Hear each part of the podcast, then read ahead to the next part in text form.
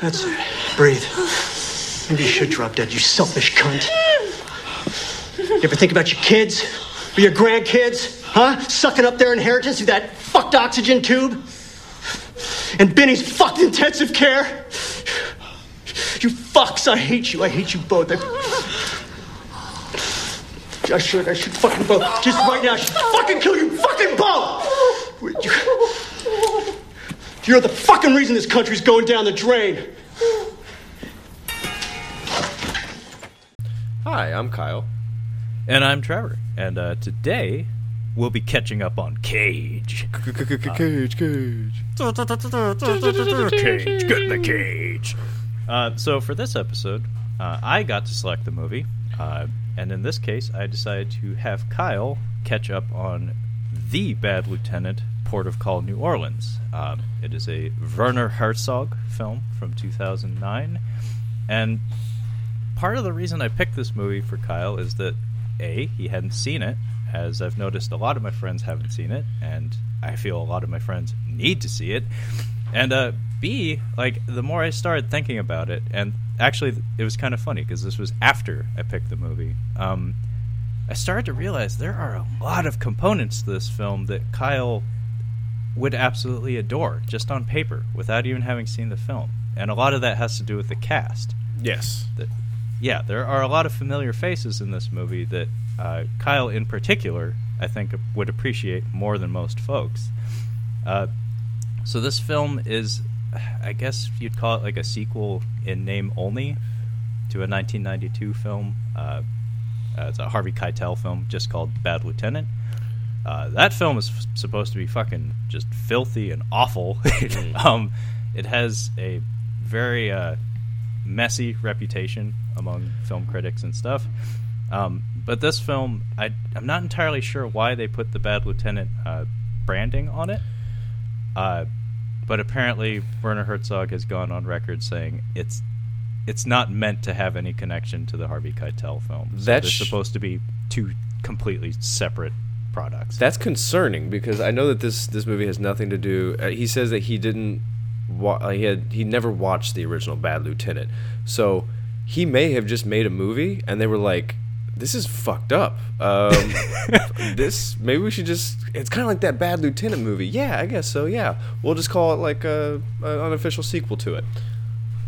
Yeah, I, I don't know. Again, I don't know where the branding came from, who who made that call, but like like you had said, um, apparently Werner Herzog had not seen the original, and at some point it was just titled "The Bad Lieutenant Called New Orleans." Um, that being said, uh, it is catching up on Cage Month, and Mhm. uh, sure enough, Nicolas Cage headlines the cast. Uh, so, you want to get right to the movie, Kyle? Yeah, um, I just want to go on record real quick and say that this is probably one of my new favorite Nick Cage performances. Um, this movie was a, well, a lot of fun for me, um, and it is uh, it is a great Nick Cage. We were talking before about um, how you need like Nick Cage has a lot of energy. And you need to be able to channel that energy into a performance, otherwise it's kind of stupid. This is that performance. Like this is this is utilizing Nick Cage perfectly, I think. Um, yeah, um, he's given a lot of creative lee- leeway with the character. Thank God. And, man, he makes a performance out of this. And this is, I've used this term before, but I call this a complete performance in the, set, in, in the sense that it's like mind, body, spirit. So he has physicality in his performance, he has a, a little bit of an affectation on his voice, he has all sorts of quirks, he has Nick Ca- Cagean tirades. um, this is this is like the consummate Nick Cage performance, if you ask me. I mean, it's late in his career, but it's a good example of, like you said, what what what you do with your cage. This is what you do. now, this is actually my first Werner Herzog film. Um, Aguirre, The Wrath of God, has been on my on my radar for a very long time. Um, just because That's of, the one where they move the boat, right? No, that is Fitz uh, Fitzcarraldo. Um, no, both have uh, Klaus Kinski, but uh, Aguirre, The Wrath of God, has been on my radar because I've heard that Klaus Kinski was a terror on that set. Um, and I think it's like his second most famous film. But uh, yeah, I just haven't really gotten around to any uh, Herzog. But uh, Well, it's kind of funny because um, I wanted to say that I hadn't seen any uh, Werner Herzog movies either. Uh, however, uh, You've seen Grizzly Jack. Man. Oh, okay. I was gonna say Jack Grizz- Reacher. he- he yeah, uh, he's he plays the villain or one of the villains in Jack Reacher, um, which is how I know what he sounds like. Um, I think you had told me about that famous incident where he uh, ate his ate his own shoe because he made a bet with someone or something. Hmm. Oh no! Uh, apparently, that's a famous thing that happened. Uh, he made a bet with a friend and ended up like eating a shoe, and I think he filmed it. um, but he has a like Andy Warhol par- eating the cheeseburger, except it's Werner Herzog with a shoe. Well, yeah, uh, it needs to be said if uh, if any uh, Werner Herzog impressions come up during this uh, podcast, um, I only know what he sounds like because I've seen Jack Reacher, Um, which is kind of sad. but um, yeah, the only other movie of his I've actually seen is uh, Grizzly Man, which is just a documentary. a Um, very good one, if you ask me. I talked with Trevor before we, we start this. If you haven't seen this movie, please don't listen to this yet. Go and watch the movie. I think because it's a lot of fun, and we're gonna. I'm gonna try to keep some of the juicy bits out of here, as difficult as that may be. Choice words. Oh, Kyle. gross. Um, but yeah, I'll, we'll try to keep it. Um, try to keep it limited. But I had a lot of laughs with this movie too. Um, It's not for everyone. it's not for everyone. This it's movie's not not, for everyone, everyone. This is um, not National Treasure. Like, oh, we should watch that Nick Cage movie. He was good in that National Treasure. What's that? Bad Lieutenant. uh, I'd love to see that pop up on someone's Netflix queue or something. Oh. it's like you liked The Rock. Would you like to watch The Bad Lieutenant? That's like- New Orleans. It would be like Scrooge, where like the the ad scared the woman to death. Like, if you were to watch this expecting something else, like it could kill you. Uh, one of my favorite bits in that Scrooge movie is Freeway Killers. Acid rain. Acid Rain. I love that. Freeway Killers. That's the best Christmas movie. Um, Uh, it's pretty great. Um, so yeah, Let's- let's start it. Let's get to the movie. Um, so our opening shot is of a snake swimming, uh, and then we get a very just like just title on the screen. Yeah. Uh, the, very little fanfare. Just I think it's just white text on a mostly black screen. But yeah, it's a snake swimming in, in some water, and then we learn we are in New Orleans uh, in the aftermath of Katrina. mhm. Uh, and then I believe we start out in a police station, and we're very quickly introduced to Fat Val Kilmer Mhm. and Mhm. Nicolas Cage, uh, going through some lockers in the police station. They're just like rooting through shit. yeah, Um, and I think they find some dirty photos um, of of a of a person named Duffy's wife or something. Yeah. Um, so right off the bat, uh, we can tell that Fat Val Kilmer and Nick Cage are mm, maybe not the cleanest cut of people. no, Yeah, and I think right off the bat, Nick Cage leads with his first Cagean outburst in the film. Like if within the first couple minutes, Yeah. is- I was a little- starts yelling about Duffy. I was a little like, worried about that. Duffy. Just fuck him. Fuck them all. Fuck all of them. it's like I was a little okay. bit. I was like, it was a little top heavy. I'm like, okay, we're starting off with the outburst. Okay, I was a little hesitant moving forward. Um, But it's really neat here because like it's very subtle, but Fat Val Kilmer brings up that there's someone in the police station still. Mhm. Uh, so they're they're on their way to go find this person, and uh, Nick Cage talks more to himself than Val Kilmer, which it seems like he does a lot in this movie. yes, But he, he just he just shouts out loud, "What's his name? Chavez." Instead of like Chavez, just, just- he puts his own spin on yeah. it. Chavez. Um, so yeah, so they go to. They're walking around. It, it looks like a prison. I, I was a little thrown off because I'm like I couldn't tell what they were doing, but um, they're. It seems that this police station has been abandoned, or this where they worked was abandoned. So they go down to where they keep the prisoners, and there's a guy in there, but he's in like what four feet of water, brown Head murky. rising. Um, I read that they use what did they use to color the uh, water? They used something to color the water in this. Uh, I can't remember what it to make it more dark, Yeah, um, black. It was a it, they used decaf coffee. That's what they used um, because they originally used coffee, and then the actor was absorbing it through his skin, so he was getting Oh, fuck. yeah. Um, so they had to use decaf coffee, and they're kind of having this exchange with this prisoner. The prisoner's like, "Please let me out, man." He's freaking out because he's basically drown. Like he's gonna drown if it gets any higher, which I don't think it's going to. But he's concerned about it, and they're kind of just toying with him, and you can kind of tell that more so than taking their um, co-workers' wife's nudes. Uh, now they're just like, nah, we don't really want to save you. Like they're just kind of messing with him a little bit. Yeah, and they go back and forth for a bit, and at some point, uh, a bet gets thrown out there. Yeah. Uh, I think it has to do with uh, if they're going to rescue him or not, or if he's going to survive or not. Oh. uh, Gambling, I've noticed, is a good indication of whether or not a cop is dirty. Because it's generally dirty cops gamble. Payback, this movie, something else. oh yeah, no, it, it's it's good shorthand for this person has loose morals, um, and or and or this person is going to get in over their head at some point. Yes. they're going to piss off the wrong people. But yeah, uh, they go back and forth for a while, and eventually, uh, through the process of this, uh, Cage ends up actually like jumping into the water to help this guy. Yeah. Like it kind of comes out of the blue because when when he and Fa- Fat Val Kilmer are talking to each other about Chavez, um, it doesn't really seem like they're going to do anything. It does seem like they're going to leave him. And by the way, the guy has a broken leg too. Yeah, so he has a broken even leg. if he was able to get out of his cell, um, probably wouldn't be able to make it until the water rises all the way to the fucking roof, and by then he'd probably like die of what hypothermia or exposure, or whatever the fuck you want to call it. Yeah. Um, but yeah, the scene ends with Nick Cage taking off his jacket and hopping into the water. And we cut to, and uh, turns out when he jumped into the water, um, he fucked up his back. Uh, yes. uh, he messed up his spine. He's at the doctor, and the doctor's like, "Look, uh, your back is fucked. We can't really do anything about it right now. We don't have the you know, we don't have the technology to fix it. You're going to be in pain, and I'm going to prescribe you Vicodin indefinitely. Um, if the doctor is prescribing you Vicodin indefinitely, that's generally bad. Um, it I don't think that's going to go over very well for anybody. Yeah, and it, it's kind of interesting. Like Nick Cage gives him a look like, "Are you serious?" Yeah.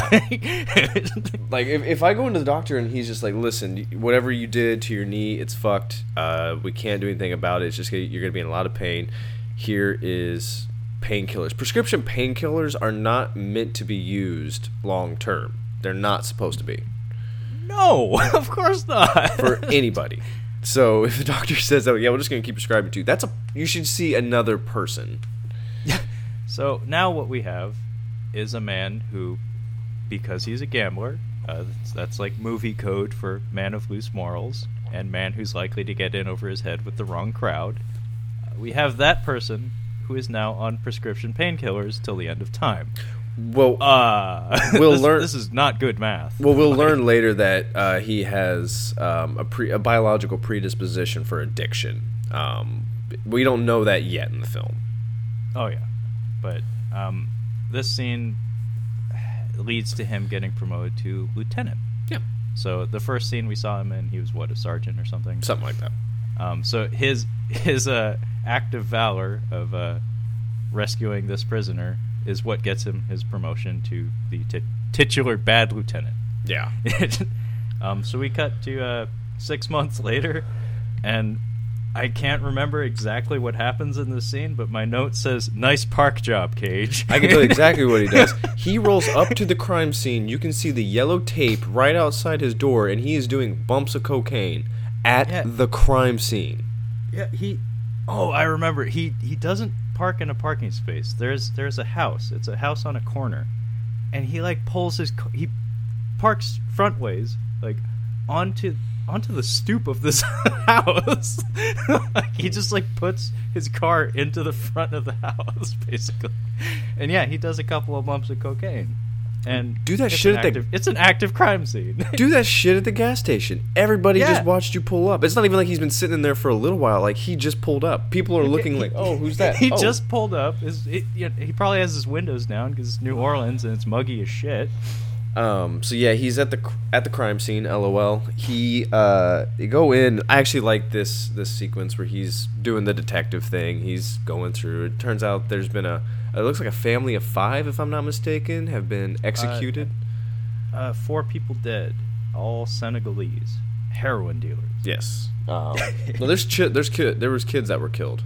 Um, um, so yeah, the whole family's killed, drug related, and uh, he just kind of he seems pretty normal at this point. Like we know he just did cocaine, but he seems to be carrying himself pretty well in front of the other officers. Well, yeah, it, it's kind of interesting because right off the bat, we kind of learn that he's actually a, he's very good at his job. Yeah. Um, we'll, we'll learn a bit more about his character as a person, but as as a lieutenant slash detective, um, he's pretty good. Yeah. Like he has good instincts, and someone actually says that directly to him at some point. Um, but yeah, he, he walks around the crime scene and he's he's deferring action to to all of his teammates and stuff. Like he's on top of it. And right off the bat, uh, the physicality in his performance starts to shine through. Yeah. So he, I lo- I love this kind of stuff. this I, I, I actually completely forgot about that. So yeah, his his back is injured and he's carrying himself through this entire movie as though he's he has back issues. So he's hunched over to some degree throughout the film. No, he throughout the entire film, he he does look like a man who probably is in pain to some extent. His posture is definitely calculated. Like that's not Nick, that's not Nick Cage's natural posture. It Um, makes and sense. he has a bit of like a, a James Cagney esque like shoulder slouch. uh, It's very complete. Like from every scene, it's very consistent, and you you get a character out of it. And I, I really love attention and detail like that in performances.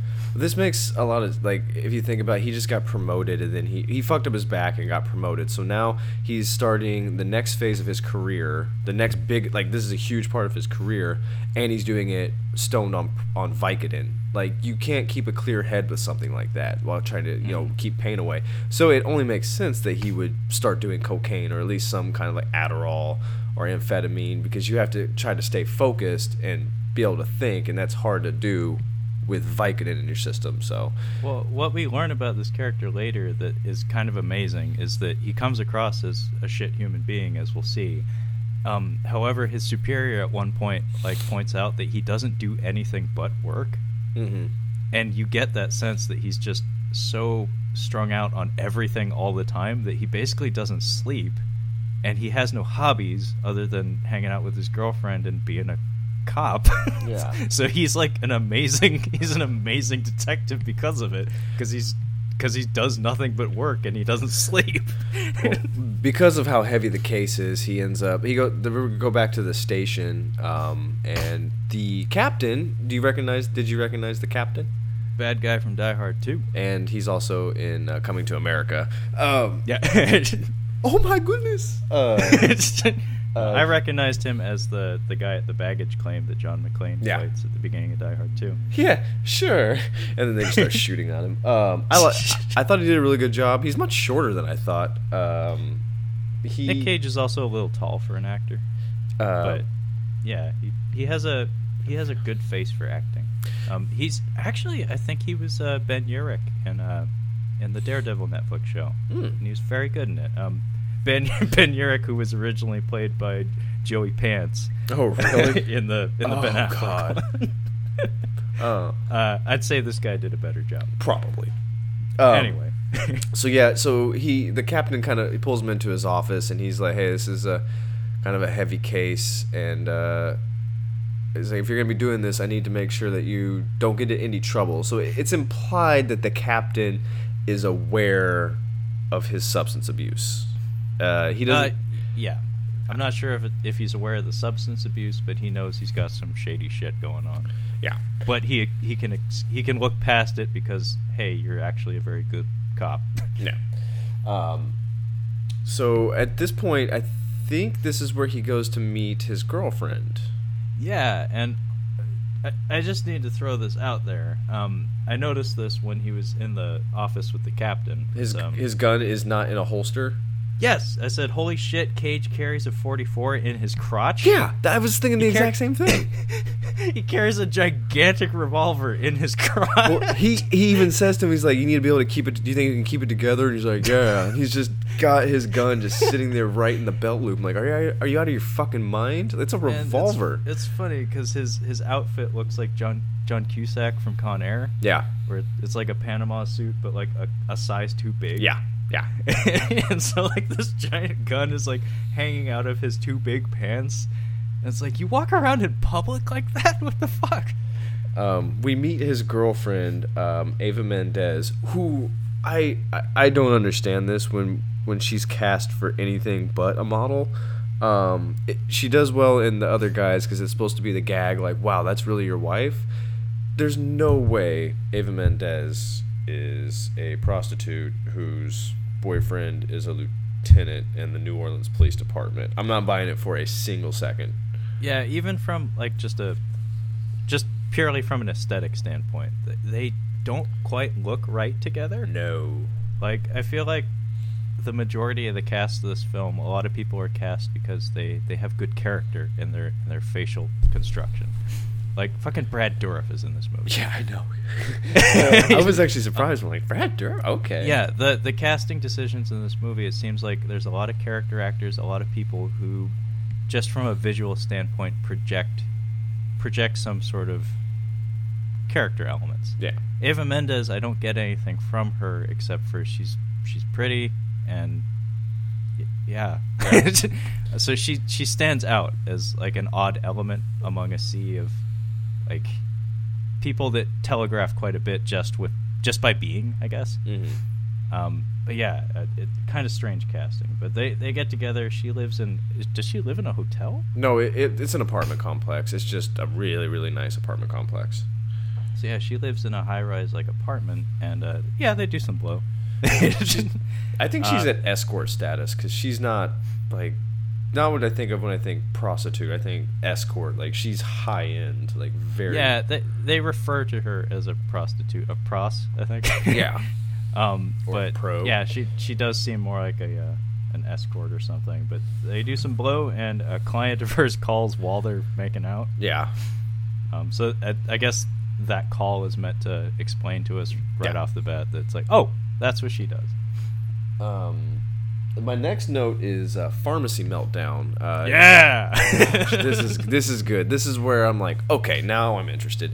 Um, Nick Cage is waiting to get a prescription filled for his Vicodin, and as you can assume, he's pretty he's pretty dependent on it. Um, and the lady behind the counter is still on the phone, and he just snaps. Uh, he has a meltdown. Um, he's like, "I've been waiting for 45 fucking minutes. Give me my goddamn my stuff." Um, he goes behind. Get my prescription, please?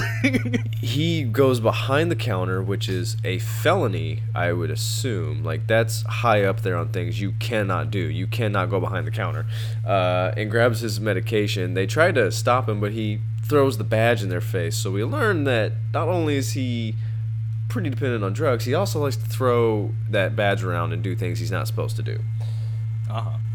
And we'll get Um, but it, it it's kind of funny though, because like his impatience also it, it speaks to his character. Yeah. It's like this is a guy who does nothing but work and bang Eva Mendes. Yeah.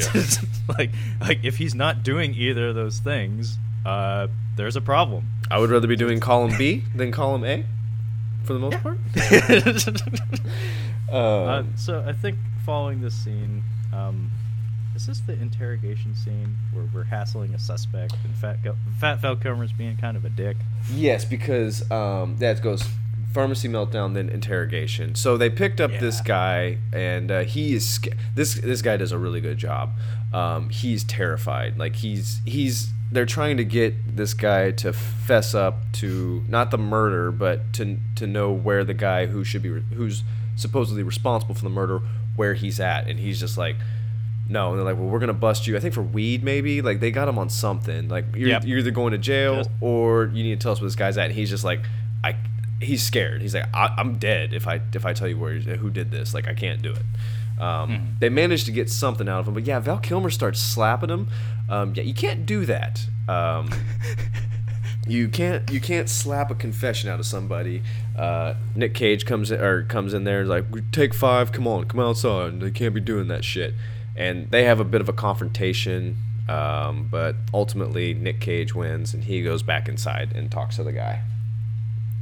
Yeah, and this is where, like, again, we get a demonstration that Cage actually does seem to have some good instincts as a cop. Yeah, Val Kilmer's kind of a doughy dipshit. Yeah, yeah, yeah. He's he's he's like Nick Cage's character, but like maybe dialed up a notch. Where, like he has apparently no morals, as we'll see towards the very end of the film. right. But yeah, they uh, clearly they they have some they have some sort of relationship where they they get each other, so they're on that wavelength. But Cage is maybe just a little bit more on the light side than Kilmer. But yeah, he he goes in there, he talks to this guy, and he does manage to make a bit of a deal with him. And I think I think the scene ends with Cage like dismissing the, the, the suspect and then saying he's going to go upstairs and like sleep for one hour. Yeah. Like he doesn't say I'm going to go take a nap. He's like I'm going to sleep for an hour. And um, while he's sleeping, um, I was surprised to see Michael Shannon walks in. yeah. Uh, an actually timid Michael Shannon, which I don't think I've ever seen in a movie. Uh, hey, listen, uh, I'm not going to be able to get you stuff anymore. The Internal Affairs is here, and they're just, they, I can't do it. I can't do it anymore. Um, so he basically, he's the evidence guy, and it seems as though Nick Cage has been getting his cocaine from the evidence room. Mhm. Um, the bad decisions made by Nick Cage's character in this movie are just it's all it, I've never seen like you have choice A and choice B and you couldn't see clearer that choice A is right and he just goes straight for B. Um, that's what Bad Lieutenant is. That's the title. Bad Lieutenant. Yeah. Um, but as we'll see, uh, he does have a way of working working with these bad decisions and uh, getting positives out of them. it's incredible. Uh, oh yeah, no, he's a very very uh, very lucky guy. Um, so uh, this leads to a not a centerpiece of the film, but it's it's kind of a, a big scene that um, stands out among a scene Oh, among wow. a sea of big scenes. Um, so we cut to a, a shot from perspective of inside Nick Cage's car, and he's Mhm. casing some people that are coming out of a club, and then uh, yeah, he f- he like throws his weight around as a cop. Some stuff happens. He he gets a hold of a couple of club rats leaving the club early in the morning and uh, basically shakes them down for drugs. Um, that's yeah, well, I we'll guess leave it- we'll leave it at that. We'll leave it at that. It's yeah. it's one shot. It's a very powerful scene to say the least. Um, I had I went through a roller coaster of emotions watching it, um, ending with laughing at one point. no, no, go, stay here. that part was really funny. Watch your girlfriend. you watch your girlfriend. there was no reason for it. Uh, I Yeah, it's no. it's it's a scene. Um, we'll just leave it at that. Uh, yeah, if if Cage was a younger man who was you know on the rise, uh, put it this way, it would be on his reel. yeah, easily, and it would be um, it would be something that people would. It wouldn't be I'm going to steal the Declaration of Independence. It's no. You make you stand here and watch your girlfriend. You watch your girlfriend. But yeah, he basically. Oh, well, it's important. He he gets crack, so he smokes crack, and he ends up lifting something else. Um, Uh, cut. this was this was hilarious. Yeah. Um. Yeah. In the in the morning. Yeah, in the morning. In the wee hours of Well, the morning. Well, later so that when the sun has not risen. later that morning. yeah, later that day slash night, whatever. Um, we see Cage in his car and he snorts something, Oh yeah. and then he yells "fuck," and then we cut to him coming to Eva Mendes's apartment, and she's like, "What the hell's wrong with you?"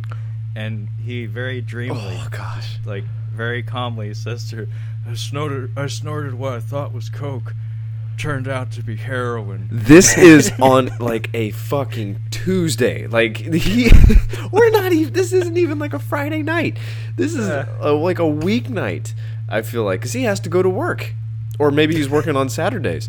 So ass crack of dawn, he's got he's already smoked crack and hasn't slept. He intended to snort what he thought was coke, but snorted heroin to stay awake. Now he's coming down, and that's super dangerous, by the way. Um, you think? I don't like. It could have killed him if he had. If he had, at least he probably did a bump. He's like, I just need a bump for work. You know, that's all I really need. If he had done a line of that, he'd be dead probably. Yeah, but I love this this exchange. So, by the way, she has a client in the room, uh, a, a gentleman, a gentleman caller, and uh, Nick Cage is he's so strung out, and his speech pattern is just talking real slow, like and super relaxed, and he basically what shakes this guy down for coke. Yeah, he just shakes it down for coke. but he t- the entire exchange is done in that at that speed and in that tone.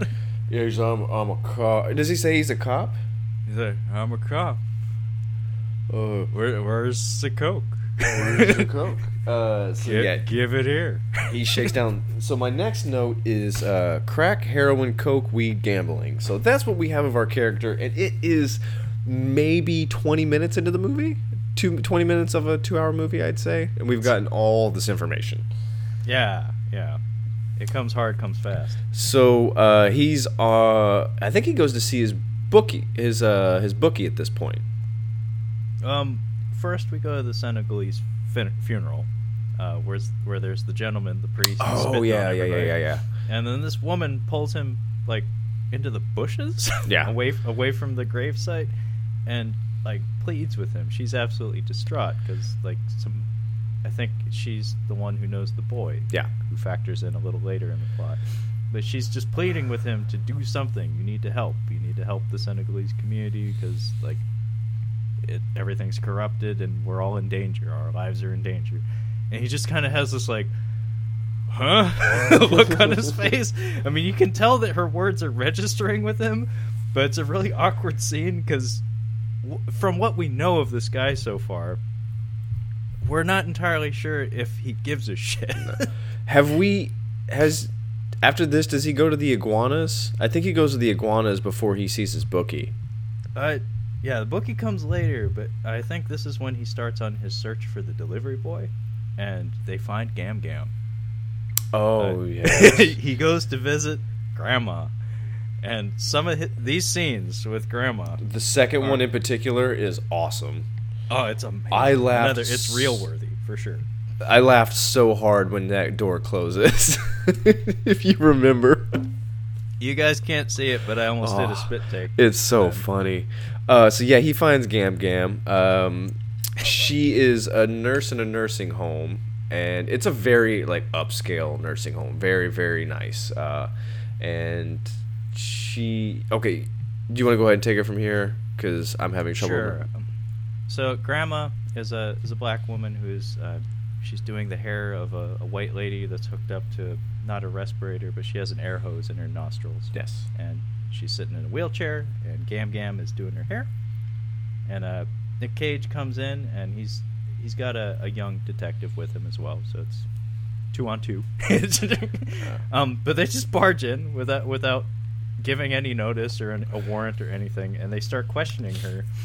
And uh, she tries to play dumb, Grandma. She tries to play dumb, and she's like, "Oh, what? You know, I don't know where my my grandson is. He's a good boy, though. He had nothing to do with any of the drug dealing and violence and stuff. He's a good boy." And she keeps emphasizing, "He's a good boy." And uh, it's funny because the lady that's having her hair done, neither men who enter the room even so much as looks at her. They couldn't care It's less. like we're not here for you, and she actually comments on that. She Yeah. points out that it's like, how dare you walk into my room and start questioning this woman and not even acknowledge my existence?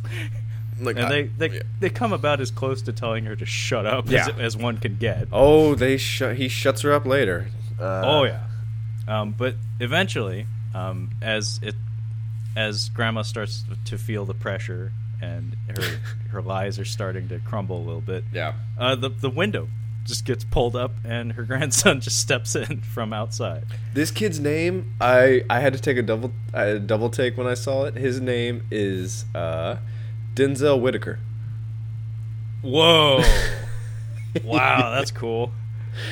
Yeah. Best of both worlds. Oh, he's in Black Panther. Oh, I, I watched Black Panther too, by the way.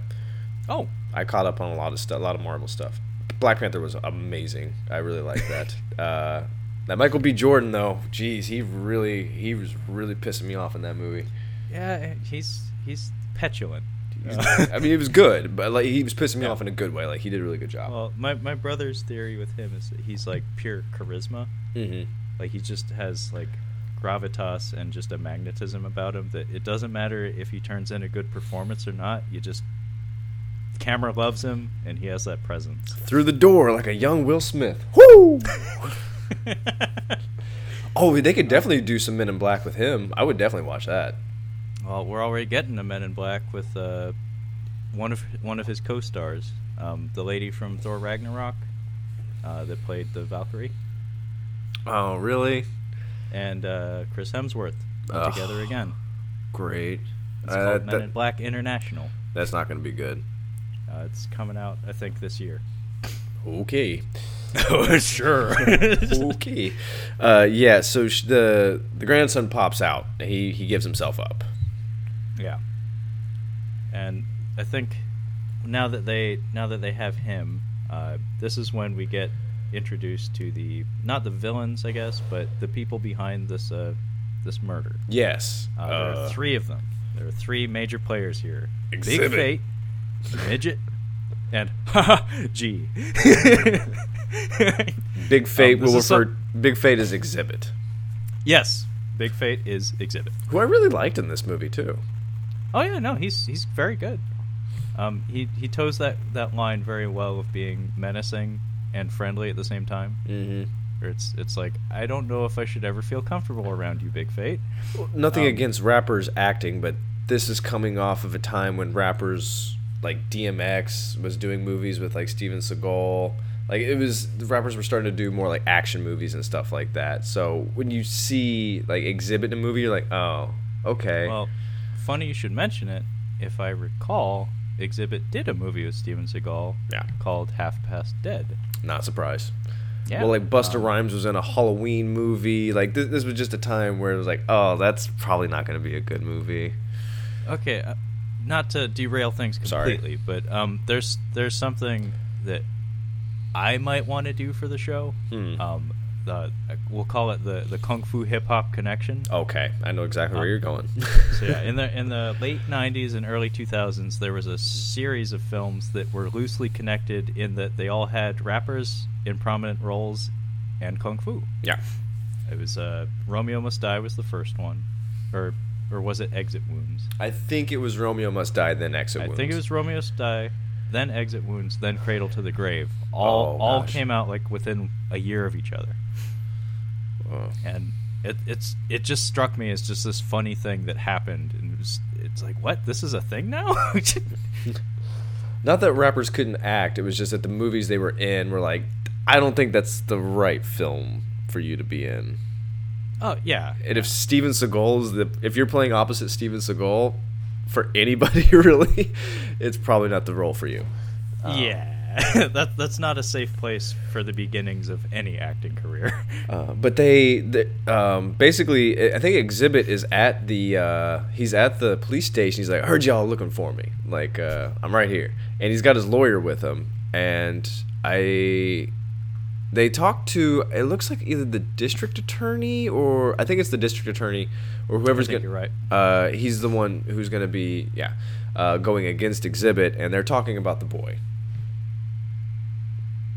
and it becomes apparent that uh that basically Big Fate is out of reach at the moment. Yeah. Like we're, we're not going to be getting him anytime soon. So uh, we get a we get like a briefing sequence, and it's determined that we'll start with G, work our way up, up to Big Fate. Yeah. Uh, By the Oh. way, every time every time Nick Cage says G's name, he gives a little. Every Yeah, single does. time he says it in this movie, he goes Cage. He says G. So is this where we go pick up G? Yeah, they raid Oh, the house. this and is great. Sequence was really fun. This is fun. Uh, this is where he goes to the back door, if I'm not mistaken. hmm So they uh, they pull up. We just get a cut to. We pull up to this house, and all the cops are getting out, and they're about to go through the front door. And Nick Cage stops them at the last second. He's like, "Hang on a second. and like they're all ready to go. Like, what the fuck are you doing?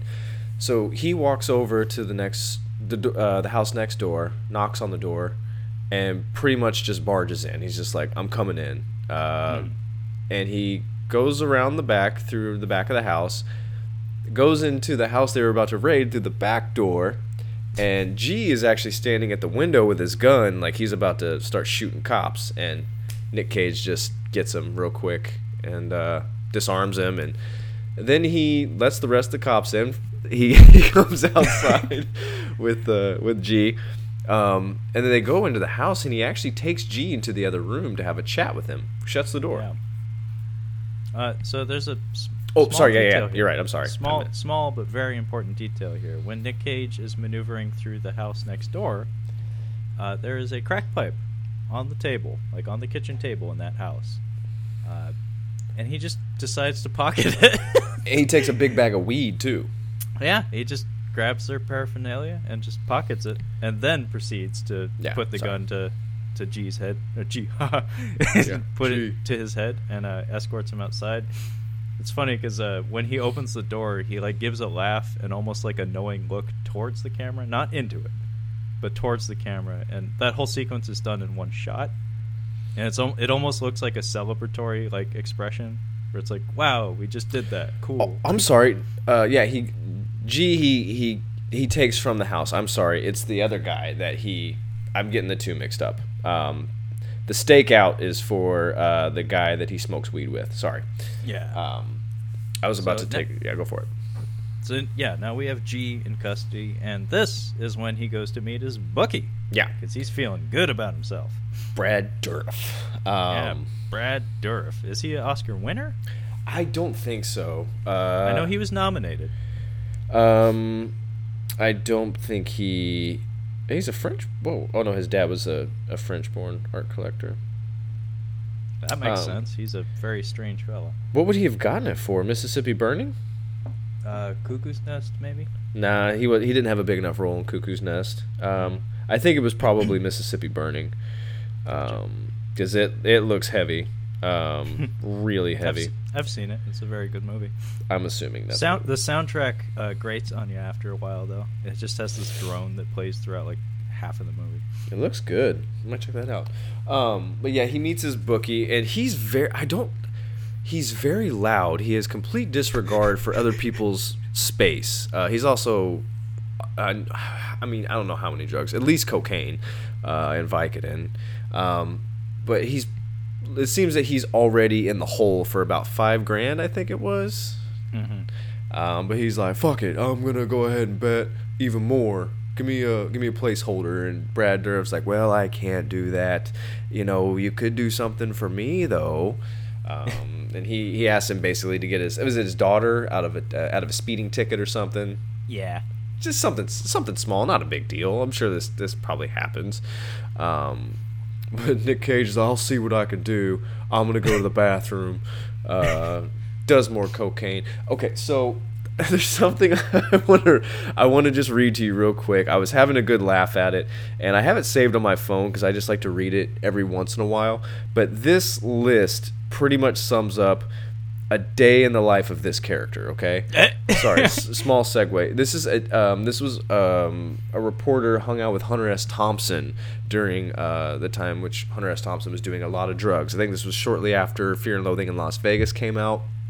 So Hunter S. Thompson was known to be a druggie at this point. He he he stopped doing a lot of drugs after a while. This was just a phase he went through. But Okay, uh, gotcha. 3 p.m. Rise 305 Chivas with morning papers Dunhill cigarette 345 cocaine 350 another glass of Chivas Dunhill 405 first cup of coffee Dunhill 415 cocaine 416 orange juice Dunhill 430 cocaine 454 cocaine 5 o'clock cocaine 511 coffee Dunhill like this is Nick Cage's character in this movie he's just in between stuff he's doing cocaine that's Yeah, not even the um, full day by the way.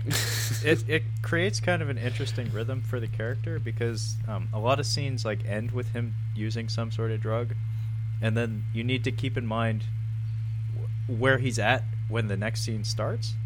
So a lot of times he'll show up to a new location and his energy level b- will be radically different than it was just a couple seconds ago, and it's it's very jarring, but it's endlessly entertaining. this is the alligator where we get to the alligator accident Yeah, uh, we, we cut to a highway. This and is a- there's a car crash that appears to have been caused by someone running over a gator that you know, strolled out onto the freeway, Which or I've- onto an on ramp rather. I've never seen before, and I've been to Florida several times. I'm surprised I've never seen it. Um, but I really like this. This is a cool scene. This is tense, but the I don't know if this is a real alligator that's dying, but it fucking looks like it. Like it's Uh, I don't know if like sometimes they'll uh, like makeup effects people will use animal corpses to create puppets. Like I know uh, famously, well, famously for me, um, uh, Fred, uh, Nightmare on Elm Street Five, The Dream Child. Uh, they used a pig carcass to create a puppet. okay. So they used an actual pig carcass, but they made a puppet skeleton within it, so they could, you know, treat it as as a, a puppet. Um, so I suspect that they may have done that with this alligator. Um, Well, I know in uh, I, I remember watching Apocalypse Now for the first time. I remember watching it, and when they slaughter the cat, uh, the cow at the end, I'm like, that looked real. And then come to find out, they were shooting in like Cambodia. That shit was real. Like, oh, I'm sure. yeah, it was real. Um, Uh, it's harder harder to get away with stuff like that now, at least in American films. Yeah. But, you know. but they did a really good yeah. job. Yeah, uh, it has a little bit of articulation to it, if I remember right. Like one of its legs, Yeah. just like kind of like jiggles a little bit. It's but- still moving a little bit. Uh, Cage, Cage rolls up on this this this traffic cop, and very brazenly just like says hello and immediately starts asking for a favor. Yeah. And this guy, like you can tell right off the bat, this guy is not the guy to ask to do that for him. Did you like did, he's like, what? did you, you want me to do what? did you see Black Mass with that Johnny Depp movie?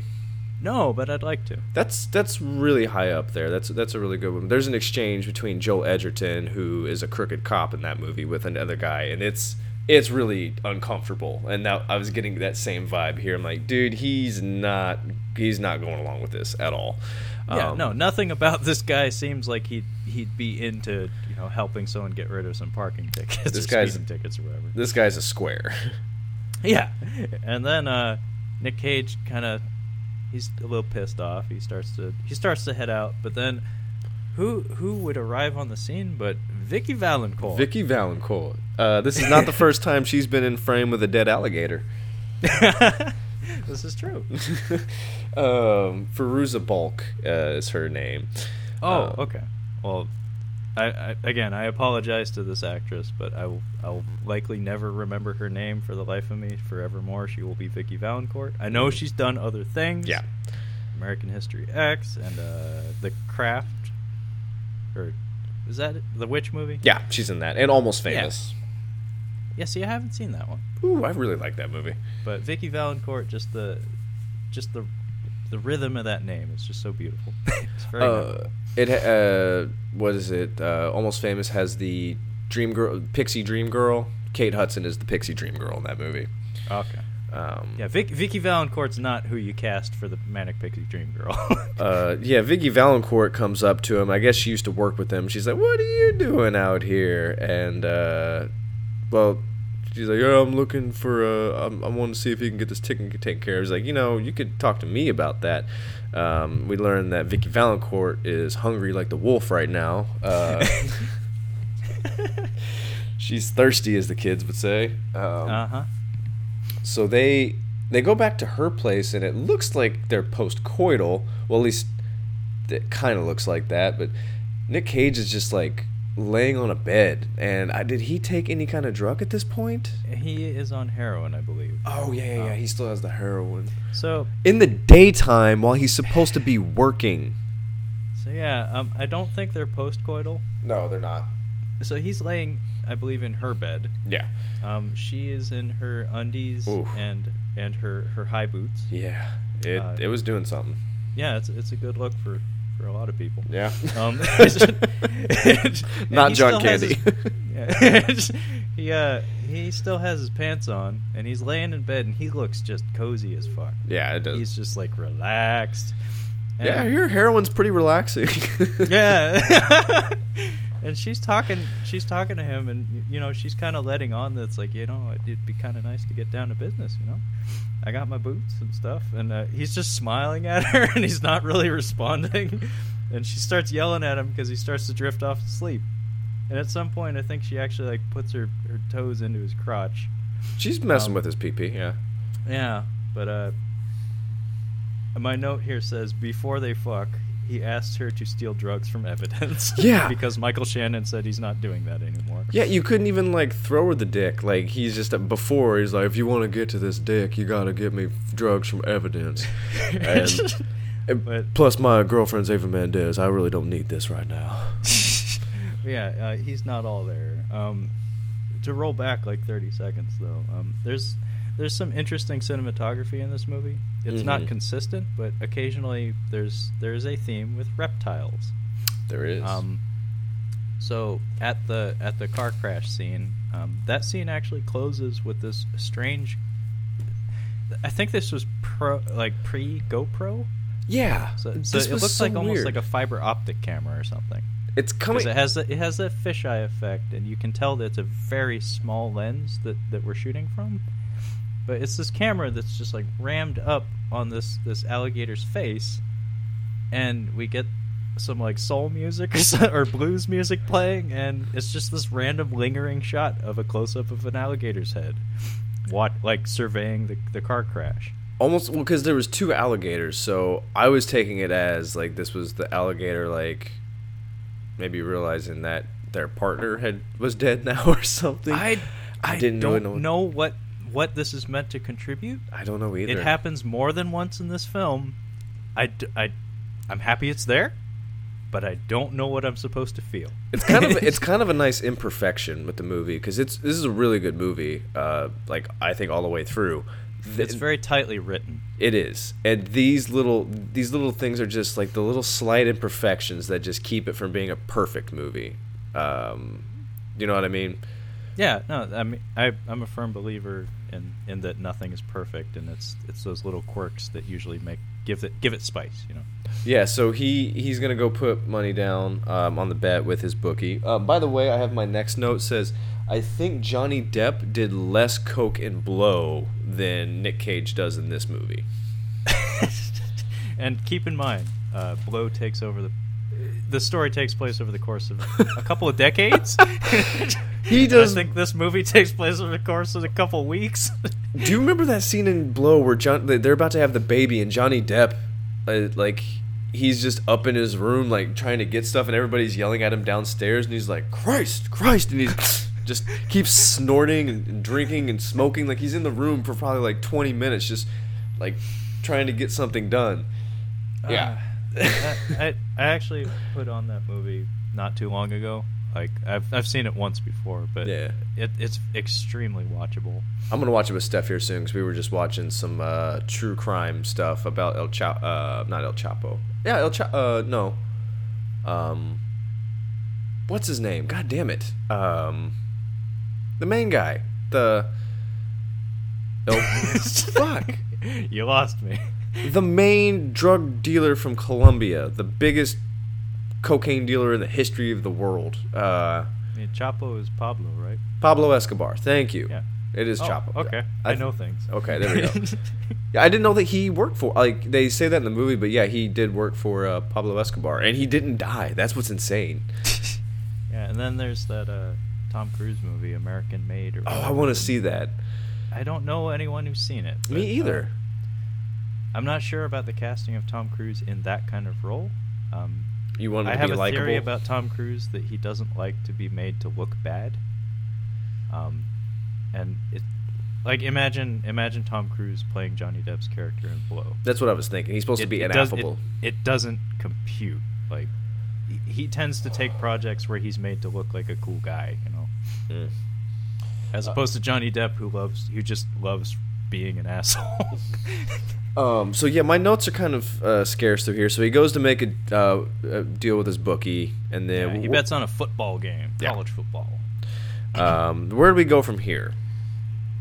What are these fucking iguanas doing Yes. on my coffee this, table? This was a funny scene. So he's again, so he's doing even more cocaine. It, it seems like like he's fucking high. And I remember like he goes into this. Uh, they're staking out a place, and uh, he comes in. Val Kilmer, a bunch of other guys are in the room, and he's just like, "What's with these iguanas?" And he's like, "What iguanas? The iguanas right here." He's like, what iguanas? And he like he touches them. He's like, right here, these yeah, he, iguanas. he like slaps one. yeah, he slaps so now I'm like, is he actually seeing the iguanas, or is it like they're stuffed or something, and they're not really there, or like they're not really alive, and he thinks they are? I mean, I don't think of cocaine as a hallucinogen. It's not. but maybe if you combine every substance on the planet, it, it results in one. Well, yeah, if you're throwing in heroin, no sleep, and cocaine, he could be hallucinating a little bit. But he insists that there are iguanas there. Um, yeah, they're, they're staking out this place, and uh, and we get another weird like fiber optic slash GoPro shot of a close up of these iguanas. It's like a 20 second take of uh, just close up footage of iguanas looking at Nick Cage and soul music. He's just yeah. he's just staring at these iguanas the whole time. At some point, though, he loses interest and he just starts looking off into the middle distance. like it's like it's like you're boring me. I'm done with I'm you. done with this. Uh, yeah, so they're waiting for they're looking for G at this point, if I'm not mistaken. Uh, no, they already got G. Who's this Um, they raid another house, and this time I think it's midget. midget? Um, So, so they they they do a, a soft raid on this house. So they come to the door, and a woman answers the answers the door, and she's carrying a baby, and she very loudly says like, "Oh, he's not home," and then very quietly says, he's in the, armoire. He's in the armoire. uh, Um, so uh, Nick Cage and his team of detectives they uh, they enter the home. No, he only takes his partner because he. Uh, I forgot to mention he has a young partner in this movie. Uh, he's he's new, like rookie. He's the one that goes to the nursing home, and he says leaves everybody else outside. He's like, "You come with me." He takes the new guy in. Yeah, Um, and he he knows where where midget is, so he sends the other guys off to explore the rest of the house while he and his partner go in and uh, apprehend midget. And sure enough, yeah, he's exactly where the lady said he was. Uh, they they pull him out, and then Nick Cage kicks everyone out of the room, and he has a little sit down with midget. and yeah, he he lights up a joint, um, which would be a very if you're being raided, like some the cops are coming for you, and then the lieutenant sits down on the bed and starts to smoke weed in front of you. In 2009, we were not cool with weed just yet, even. um, yeah, I would be alarmed too. He's trying to get information out of him, and he's just like, "Are you out of your fucking mind?" I'm not telling you anything. Um, but they, I think he, he arrests him and takes him downtown. I don't know if he gets any information from him here. No, I don't think on the spot. But um, then we cut to Nick Cage coming back home to visit his dad and his, what his stepmom. I'm guessing. Yeah, Stifler's mom. Yeah, Stifler's mom. Yeah. it's from American Pie. Um, and she's just on the porch drinking a beer. I like her in this movie. I was surprised. She's, to, she's very good. Yeah. I was surprised to see her. Like Jennifer Coolidge. Huh. Okay. yeah, uh, she she does that really well. Where it's like, I don't know. She she does that like burnt out thing really well. Where Yeah. Just, you can uh, tell like at some point she probably had a heart of gold, but now she's just got too many miles on her and she's Yeah. just like sad. I want to watch Best in Show again. I haven't seen it in a while. Um, I just remember loving Larry Miller in that movie. Um, but yeah, so he goes to visit his dad, and I guess he. They're in the middle of a fight. I guess she's saying that he's in AA. We learned that his dad's an alcoholic. This is why I was saying he might have a predisposition for um, drug addiction. Um, I guess they have a dog. The, I the dog. Uh, so Dog's adorable. so the problem is, is like he's freaking out. He says, "I don't take care of the dog. The dog's barking. It's stressing him out." And he's like, "Dad, I'll take care of the dog. I'll take the dog with me." Um, he said he's already called Eva Mendes, and she's gonna take care of the dog. This is funny. So he takes the dog to her apartment, and he, she just answers the door. Fuck you, like. Like that, that would be the same reaction if I was to come home with a rescue because my girlfriend loves dogs, and if we get a dog, we're not getting rid of the dog. So I was just Yep. to come home with a rescue. She'd be like, "Fuck you!" Like we're definitely not getting rid of this dog. Now we have three dogs. um, it's it's kind of sweet. I was I was concerned though for him because their their relationship is based on drugs pretty much and some Uh-huh. kind of mu- some kind of mutual attraction. Oh, did we? Well, we haven't gotten there yet. Sorry. Um, some kind of mutual attraction. So I was worried that he was going to bring the dog, and she was not going to be okay with it, but she actually is, and it's a nice, it's a nice moment to you see that there is a bit more of a bond than just drugs between the two. Yeah, no, they they have some sort of connection. Um, funny line in here is she's petting the dog and they're sitting down together. And she's like, "Oh, he's sweet. What's his name?" Nick Cage just pauses and he's like scratching the dog's ear and he's like, "I don't know. I don't know." She's like, "Hang on, you took your dad's dog. You don't even know its name." It seems it doesn't seem like that big of a deal, but I was thinking, I'm like, yeah, that is actually a very, a, it's a very small detail, but yeah, like you should know the dog's name. At the very least, Yeah. but he just pauses. He's like, "I don't know." I don't know. um. So yeah, he uh, he leaves the dog there, and I think he gets the kid at this point. Uh huh. Um. Also, side note, um, I don't know the actor's name, but another Die Hard 2 connection. Um, the gentleman who plays Nick Cage's father in this movie. Uh, Thank you. Yes, The just maintenance like worker who Yes. opens the, the ventilation shafts for John McClane. he Die says, just like Iwo Jima. Yep. I remember That's that. The same guy. So two two cast members from recognized Die him. Hard 2 in this film. Um. This. But yeah, Cage has the dog, and also he gets uh, because Big Fate is out of their reach at this point, because he's still on the loose, and uh, this this boy is apparently a witness to the murders. Key witness. Um, key witness. Yeah. Um, he was he was in the room when it happened. He was just hiding like in a closet. Um, Cage gets stuck taking care of this kid. Uh, on apparently like 24/7 watch or something or he's expected to like take him somewhere safe yeah. Instead, we immediately cut to Nick Cage driving on the freeway with the dog in the back and the yeah, with the dog and the boy in his car, and uh, he gets a call from his girlfriend, Yeah. and she's in what Biloxi, Mississippi. She's somewhere near nearish by. Um. It- She. I think it's a different state. it might be, but he says something like, "Well, I wonder if he's ever been here." So he's doing a bump in the car, and the kid notices. It doesn't really come to anything, but the kid notices he's doing cocaine. Um, but he goes to this. Um, he goes to this hotel and knocks on the door, and Eva Mendes uh, answers the door with sunglasses. He's like, "Everything okay? Everything good?" And she's like, "Yeah, everything's fine." Well, apparently the client that she was with was smacking her around, which usually doesn't sit well with uh, with the boyfriend. Um, this actor, I don't know if you've seen him in anything, but uh, he played um, Steve Buscemi's brother in Boardwalk Empire. He's heavy in HBO. Uh, he's in Boardwalk Empire. He's in True Detective. Um, I really like him, and he is. I really like his character in this movie. no, he's he- amazing. In this. Oh, he's so Um, good.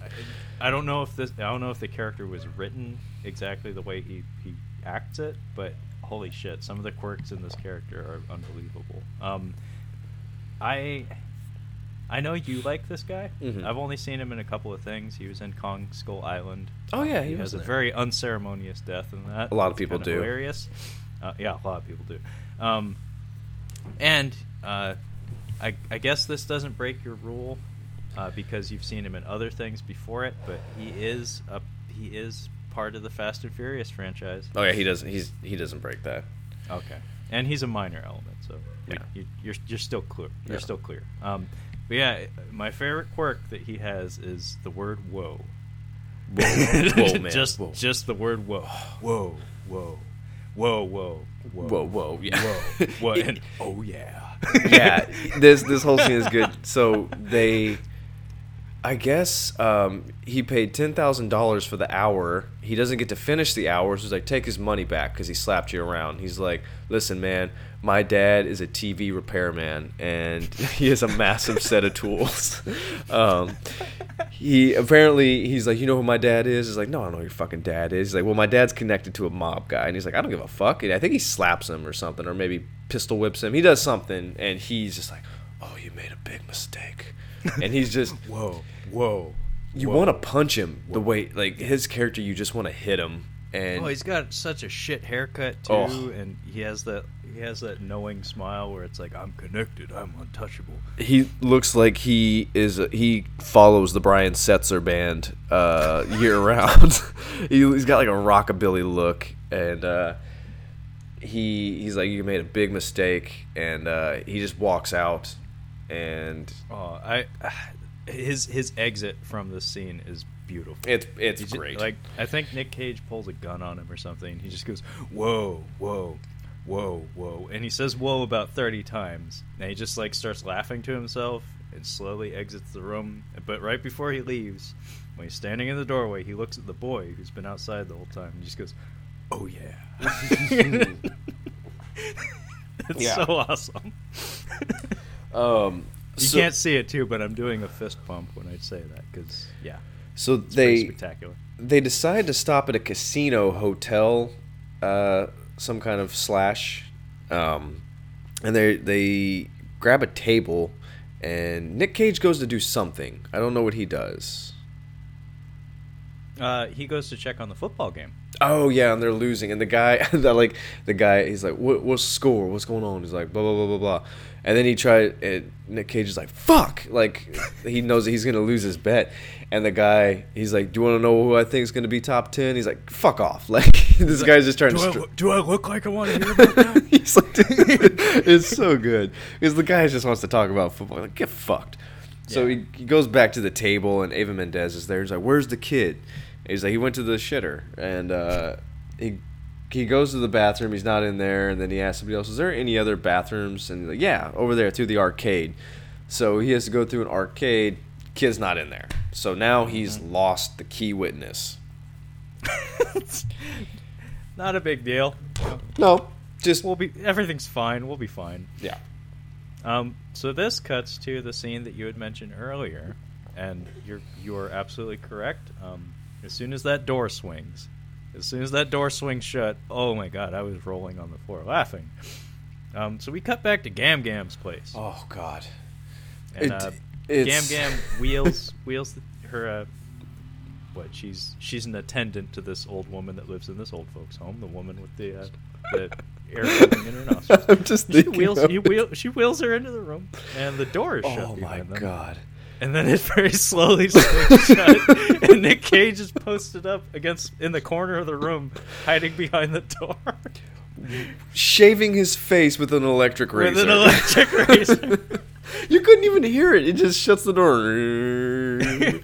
And apparently, Oh. he's been standing here since the break of dawn, or since last night, or something. he probably took a standing cat nap. Uh, gosh.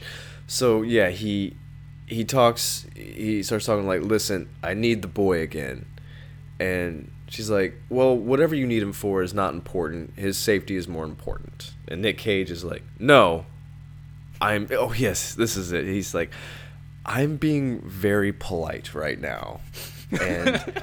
I feel like I'm not getting the results I need by being polite right now. So I'm wondering, like, where is he gonna go from here?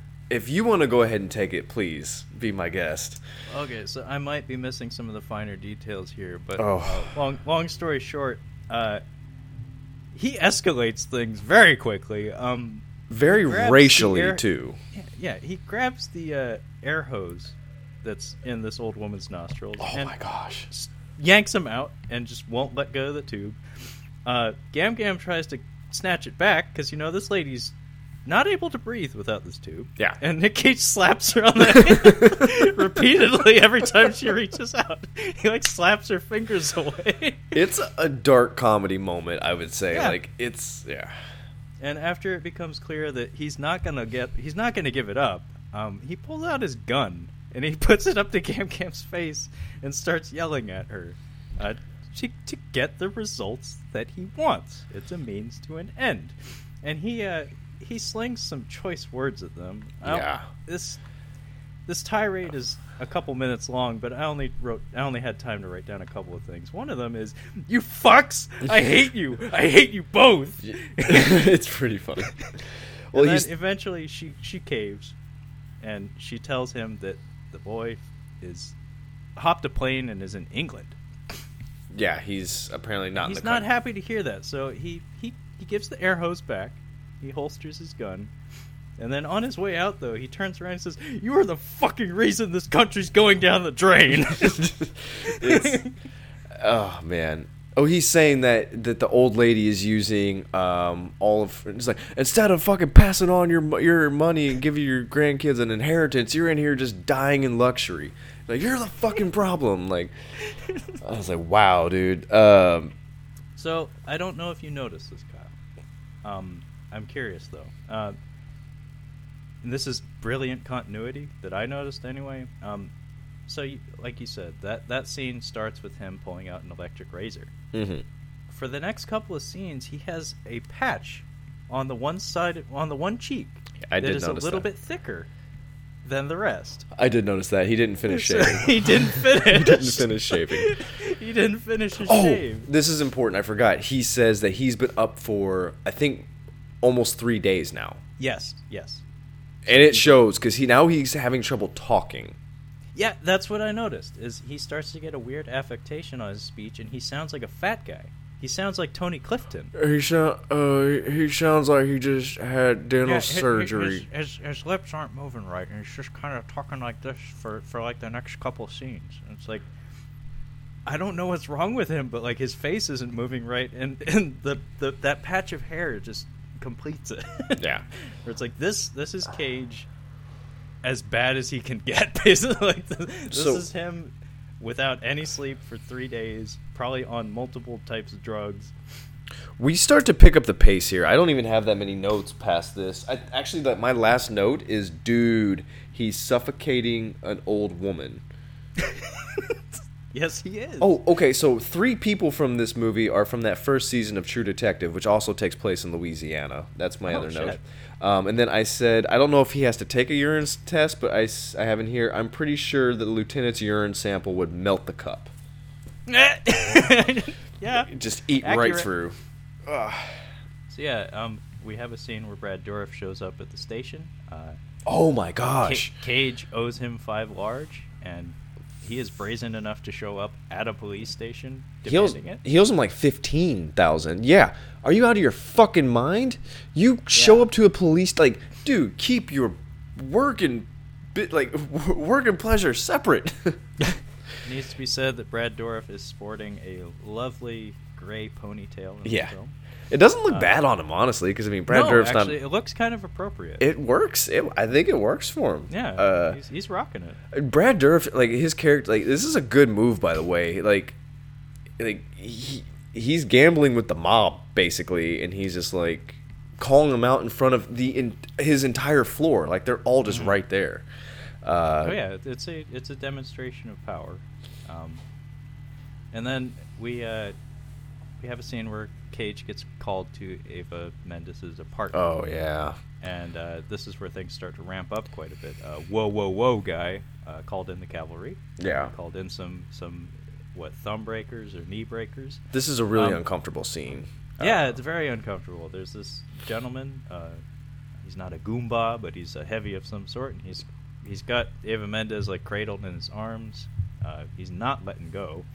And then there are two other heavies in the room. Uh, one of which is Sam Medina, uh, who we have seen previously on the show in uh, Venom. Uh, who was he in Venom? uh, he was the guy that gets his head bit off at the very end. Uh, Oh, okay. Yes, yes, store. yes. Um, like I said, man, he's he, he pops up in funny places, and he has a look. He does have a look. And yeah, uh, He's he's replacement Danny Trejo.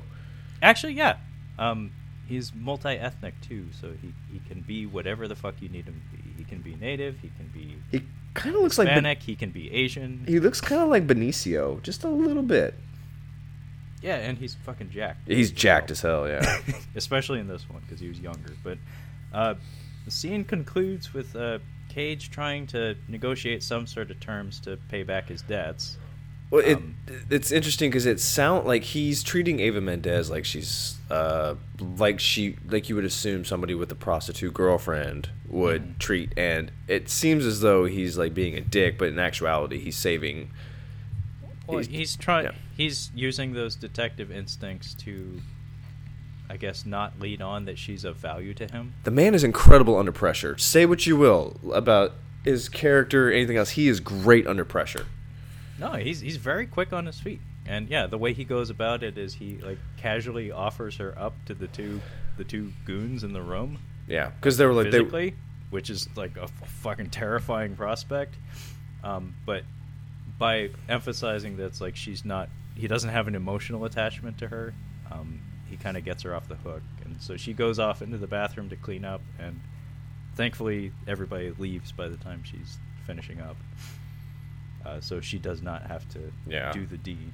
Um, so at this point, Cage now has like 50k Yeah. in debt, spread out across two different parties at least. yeah, And he has what 48 hours? Yeah. He has 48 hours. 48 hours. You know, not a big deal. Should be maybe, easy. Maybe he should have gotten some sleep before he decided to piss off the mob. Oof. Still no sleep at this point. yeah, and uh, Cage takes Eva Mendes to his dad's house, uh, and before he can leave, though, uh, some cops show up and they take his gun and his badge. yeah. Uh, that whoa whoa whoa guy wasn't kidding when he said that he knew people. Apparently. Um, so now Cage is not officially a cop, and Eva Mendes is living with his parents in hiding.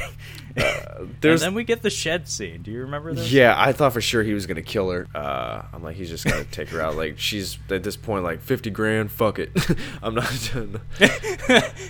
Uh, Well, we see that when when it comes to some people, not all people, he was pretty awful to the old ladies, but um, yeah, some people, like the prisoner in the in the flooded basement and stuff, like he he does have it in him to have some warmth. Yeah. But we get this weird scene where he takes her out back to his shed, and I feel like this this had to have been like improvised or something, because he's telling her a story about when he was a kid, and he would run out back to the shed.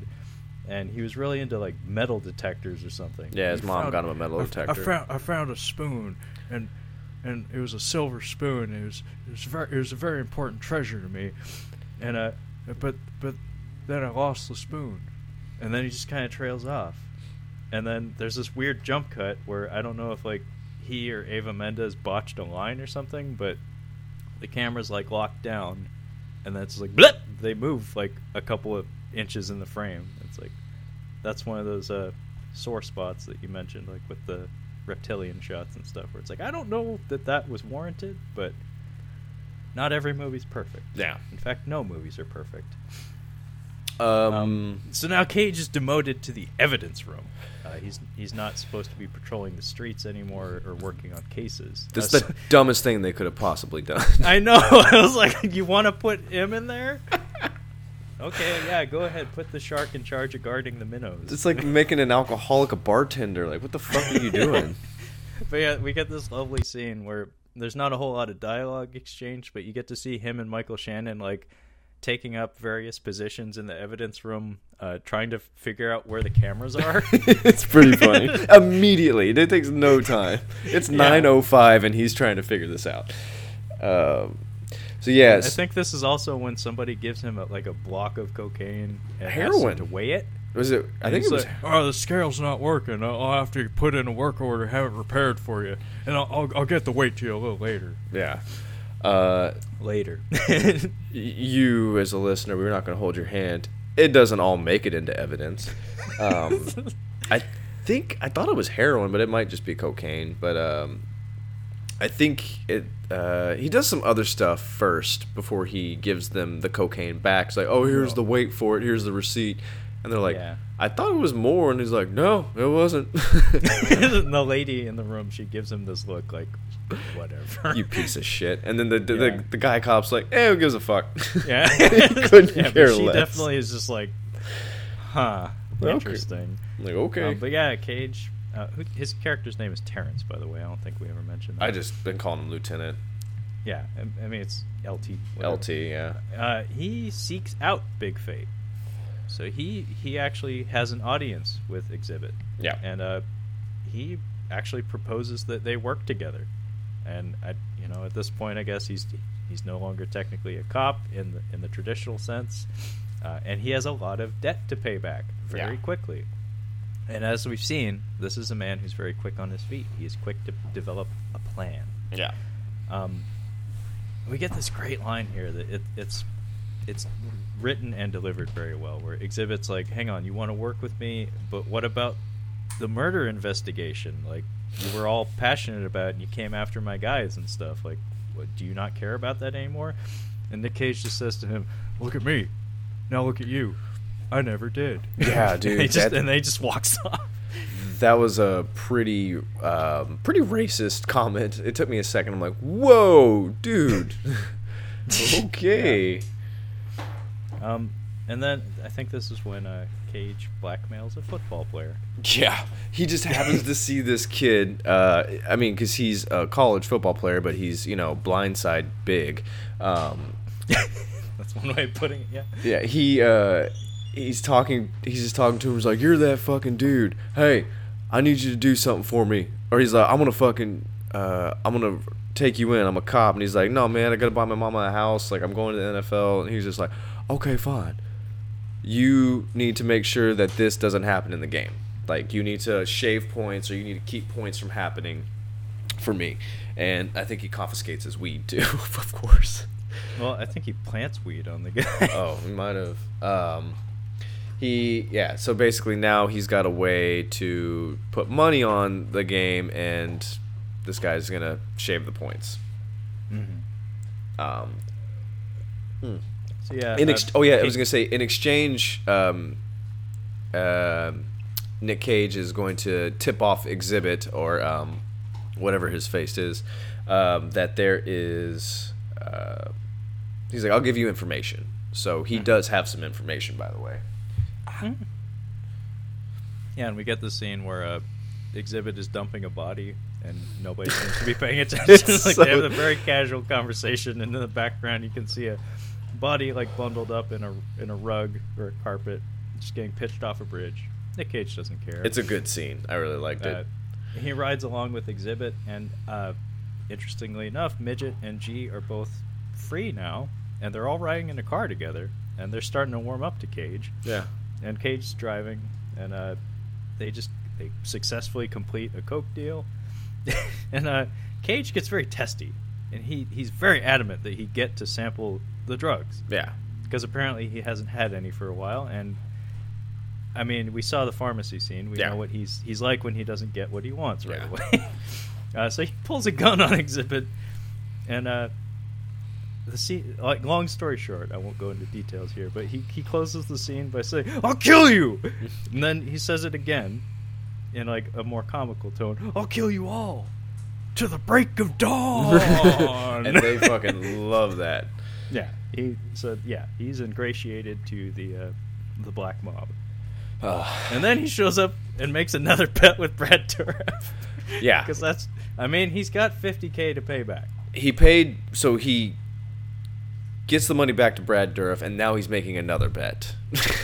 And I love, I love how he enters the. Scene Oh, yeah. Keep in mind, he he just got his coke back. And as he's walking up to Brad Dourif, he just keeps yelling, "Sup, sup, sup, sup, sup." it's obnoxious. Uh, It's so it- obnoxious. it's giving me anxiety when I was watching it. I'm like, God, would you stop yelling, you fucking asshole? yeah, and they're at like a the equivalent to like a Buffalo Wild Wings. It looks like a B Dubs, yeah. Um, so Brad Dourif's like shocked. Oh, first Brad Dourif's like, no, no, I'm not gonna be covering you anymore, and he's actually shocked that he has money, and he he places the bet. Um, so like I said, like I didn't take any more notes after this because at this point, like it's all just happening like back to back. Oh, it's like bam, bam, bam. Um, so what happens next? Uh, he comes back home, and Eva Mendes has been talking to his dad, Yeah. uh, and it's telegraphed that she might want to be going clean. Oh, uh, this is where he. It, I think he hangs out with Xzibit. He goes back to his. Um, they hang out at his uh, his house or whatever. No, when does he smoke his look? Oh yeah, I guess Uh, that. that, that comes immediately after. Okay. And these scenes are all very short and very fast. it's very Um, quick. Uh, But yeah, just sorry. wanted to point out that uh, it like when when the mobsters were in Eva Mendes's apartment, uh, her reaction to th- that level of menace and threat, uh, it seemed like she was scared straight a bit. she was in shock, like- nearly. Yeah, like, it's like maybe I don't want to be touching this world anymore. yeah, Um, and yeah, yeah. she's gonna, she's about to go to an AA meeting with him. Uh, Uh-huh. Nick Cage's like, "Here, I got some I got some drugs." She's like, "I'm I'm fine right now. I think I'm good. I'm gonna go hang out with your pops at the AA meeting." Yeah. But Nick Cage, Uh, is which do the coke. immediately transitions to Nick Cage going to smoke some crack with the guys. uh, I honestly thought he was gonna bang his stepmom at this scene because he's doing some coke and she kind of catches him, and she's like, "We all have our vices or whatever," and I'm like, "Is he about to fuck his stepmom with some coke?" Because I don't know where this is gonna go.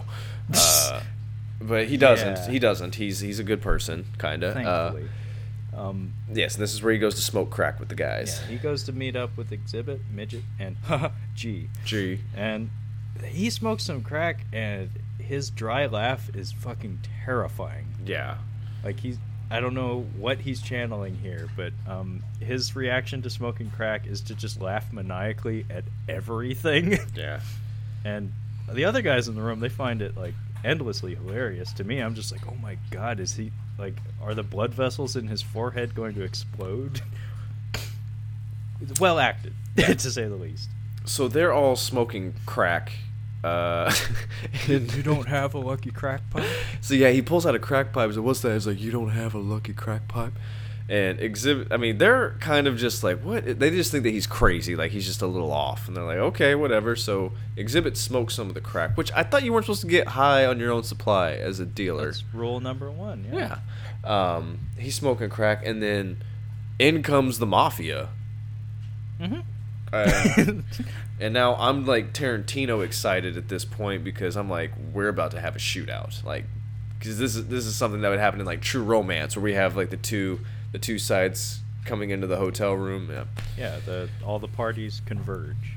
um eh, or actually what am I thinking Enemy of the State that's the one I'm thinking Oh of yeah, yeah. Actually, Jack Yeah. Black got shot. Uh, and uh, Wait, hang on. Why why is the guy in the why is the tech guy in the van running in with a gun?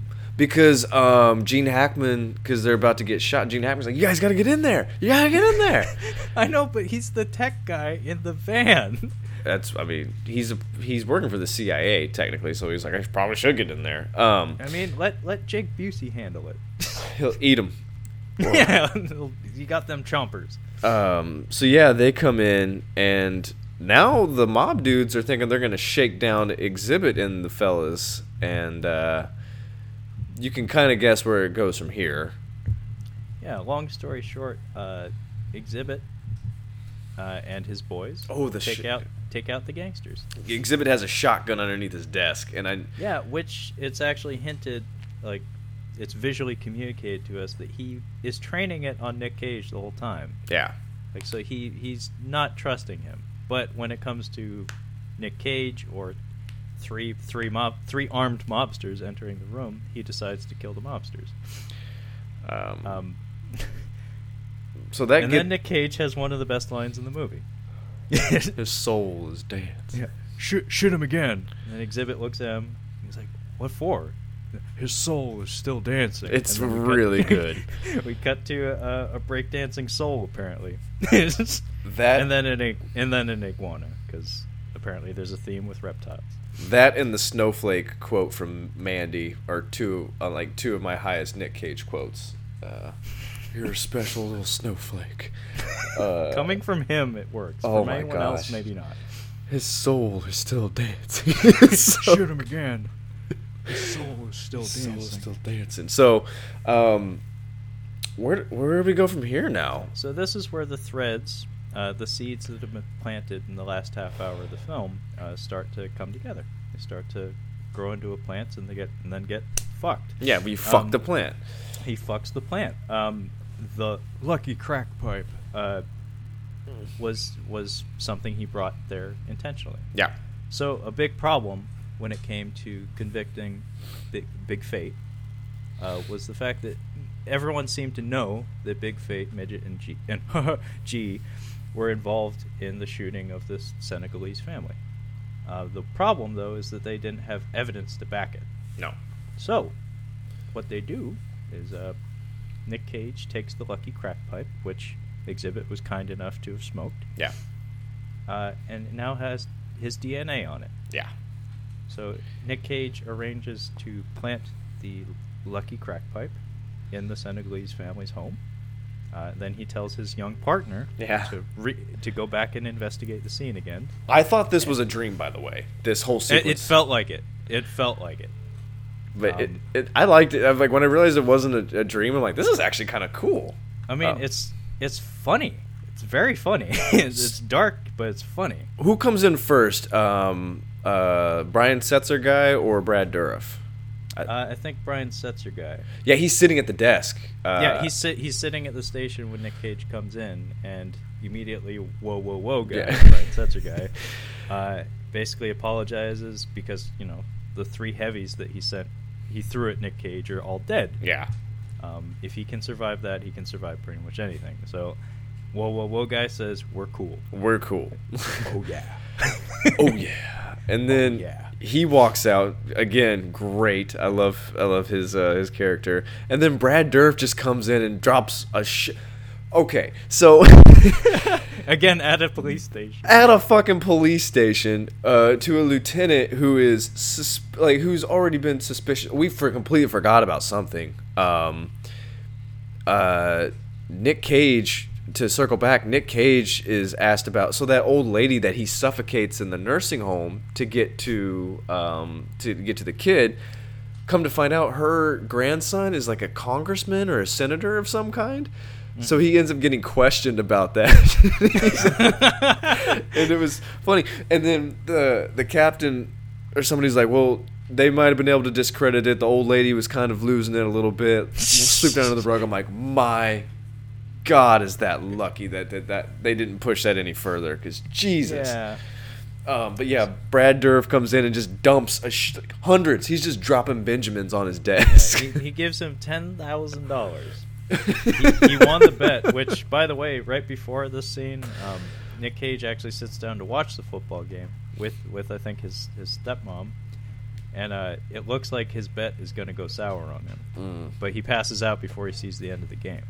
yeah. Uh, and so yeah, Brad Dourif shows up, just has ten thousand dollars for him, and also the parking tickets or the speeding tickets. Apparently, Vicky Valancourt took care of those. yep. So that's that's all wrapped up, and then like practically like brushing shoulders with him, like passing by him. Uh, Brad Dourif leaves. The captain walks in and says, "Hey, we found that crack pipe, and and Big Fate going to jail." It's just one right after the other. Just wonder they may as well have like tagged in. So now they're gonna go raid um, Xzibit's house, and um, they bust in, and Val Kil like uh, Xzibit's like, "You guys can't be in here. What the fuck?" And uh, Val Kilmer and uh, Nick Cage are the ones in the office, and Xzibit's like, "You were supposed to help me." Like he's he's calling him out, and I, I like Val, Val Kilmer uh, in this in this scene. He's like, he's not a dirty cop. He just likes to do drugs. Like you, you're a fucking idiot. Like he's he's not dirty. He just Yeah. he likes doing drugs. So you're an idiot for believing him. And Val Kilmer is like, uh, he tells him like grab for the gun. Like grab for the gun. I'm gonna shoot you in the fucking head. He's like grab it. I'm gonna shoot you in the head no matter what. So just go ahead and grab for it. So you might have a chance. And this is a point where you would think Nick Cage's character would be okay with, and he's not. He's just like we're not we're not doing that. Like like do not pick up that gun. We are not shooting this guy. He's going to jail. Um, but uh, That's the thing. He he has a limit. Yeah. Like we saw at the very beginning of the movie, he's demonstrated to be a shitheel, but at the same time, he's willing to jump into the water, damage his back forevermore, and save someone's life. So he he has a point that he'll take things to, but he won't cross it. Um, so instead, they arrest Big Fate, and I think the national anthem starts playing over Yeah. the arrest. it's kind of beautiful. Yeah, because now he's um, being accommodated, or is that the word for it? He's getting a, a he's, He's not being pro- promoted. he's being promoted. So this is a year later. We find out. Yeah, he is promoted to captain, and Eva Mendes is pregnant, Mm-hmm. and uh, his mom and well, his stepmom and his dad seem to be doing just fine. They're Ever- banquet together. Because somebody comes to give him wine, he's like, "We're all we all none of us drink. Like we're all fine." So it seems that they're all on the wagon now. Yeah, and he and Eva Mendes have a house together, and he drops her off and takes off. and then we cut to another nightclub. Uh, I was so disappointed when I saw this. I was like, "Oh no! How you stand here and you watch?" so uh, yeah, um, it's it's shot in exactly the same fashion as the uh, the aforementioned Oh. uh, uh, nightclub like nightclub pickup scene. Uh, he interrogates some youths, and then uh, we. Long story short, uh, we cut to a hotel, and Nick Cage is sitting alone doing some blow. He is doing lines. And then uh, room service shows up though, and it turns know. out to be Chavez uh, from the prologue of the film, and he's super grateful for Nick Cage for saving him, yeah. and uh, he basically like Chavez uh, offers to do like whatever he can to you know help out Nick Cage or make him make him feel better because he looks he looks kind of miserable right here. Yeah, he I mean, he's in a dark room doing coke by himself in a hotel. Well, he says and he's like apparently has like I don't know if they're married, but he has a pregnant girlfriend in a house. Chavez Uh, is like implying he's like I had a drug problem before, and he's like, do you do you need help? Yeah, Maybe, and he's just like I like Nick Cage's response. He's like, no, I'm just like everybody else. I have my bad days, Mhm. and his bad days involve a lot of cocaine. Yeah, and uh, Ch- Chavez uh, asks like, "Is there anything I can do for you?" And Nick Cage just smiles at him and says, Do fish have dreams? which is a very Cajun line. Very. Um, it, there's repetition in that uh, uh, towards the beginning of the movie when he's investigating the the murder scene. Um, he reads a poem that was written by one of the kids that was killed. Mm. And it's, Oh, yeah, I forgot like- about that. It's, it's just like a little poem written by a, a, a young boy, so it's not well written, but it, it's just about a fish that the boy has, and uh, I think the closing line of the poem is "Do fish have dreams?" And so yeah, they go to the aquarium together. Yeah. and Nick Cage's facial expression is just like he looks like Beavis or Butthead or something. He's just high on coke. I mean, that aquarium looks pretty bitchin'. If that's in, if It that's does. New Orleans, I want to go to that.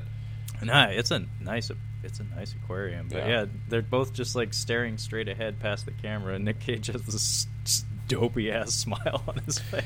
It's high as fuck. Ugh. Oh, yeah, and then uh, we cut to black. Um, it, they just sit in silence, but they, we cut to black, uh, following just like a little from Nick Cage. um, but yeah, and that is the conclusion of. Uh, funny enough, this this movie, if you look it up, like the poster I'm looking at right now on the Wikipedia page, it says "Bad Lieutenant, Port of Call, New Orleans." Um, if I remember right, uh, the opening credits of the film had like displays it as the Bad Lieutenant. Yeah, it says the bad lieutenant. Lieutenant it was the bad lieutenant was the original title, but now it's bad lieutenant port of call. Interesting. Um, the But- front, the actually this what's unfortunate is the front cover for this movie is terrible. It looks like a latter day Nick Cage movie that you wouldn't want to watch. It looks like it would be stupid. It looks like a hard boiled like cop drama or something. That's exactly what I thought it was, and it is far from that. No, it is a very unique, very, very quirky film, and I happen to enjoy it quite a bit. In fact, I think I liked it better this time because the first time I saw this film was, uh, I think I was either in college or just out of college, and Oh my god! I saw it. I I decided to watch it because I, I watched a uh, an internet rant about it from a, a, a personality that I was kind of following at the time, and they didn't spoil much of it, but some of the things that they were saying about it, I was like, I need to know what this is. like this sounds amazing. I guess- it did not disappoint. like I said, it this is one of my new favorite um, Nick Cage movies I've ever seen. This is great. Mm-hmm. Um, highly recommend this. Don't watch it Yeah. with your kids.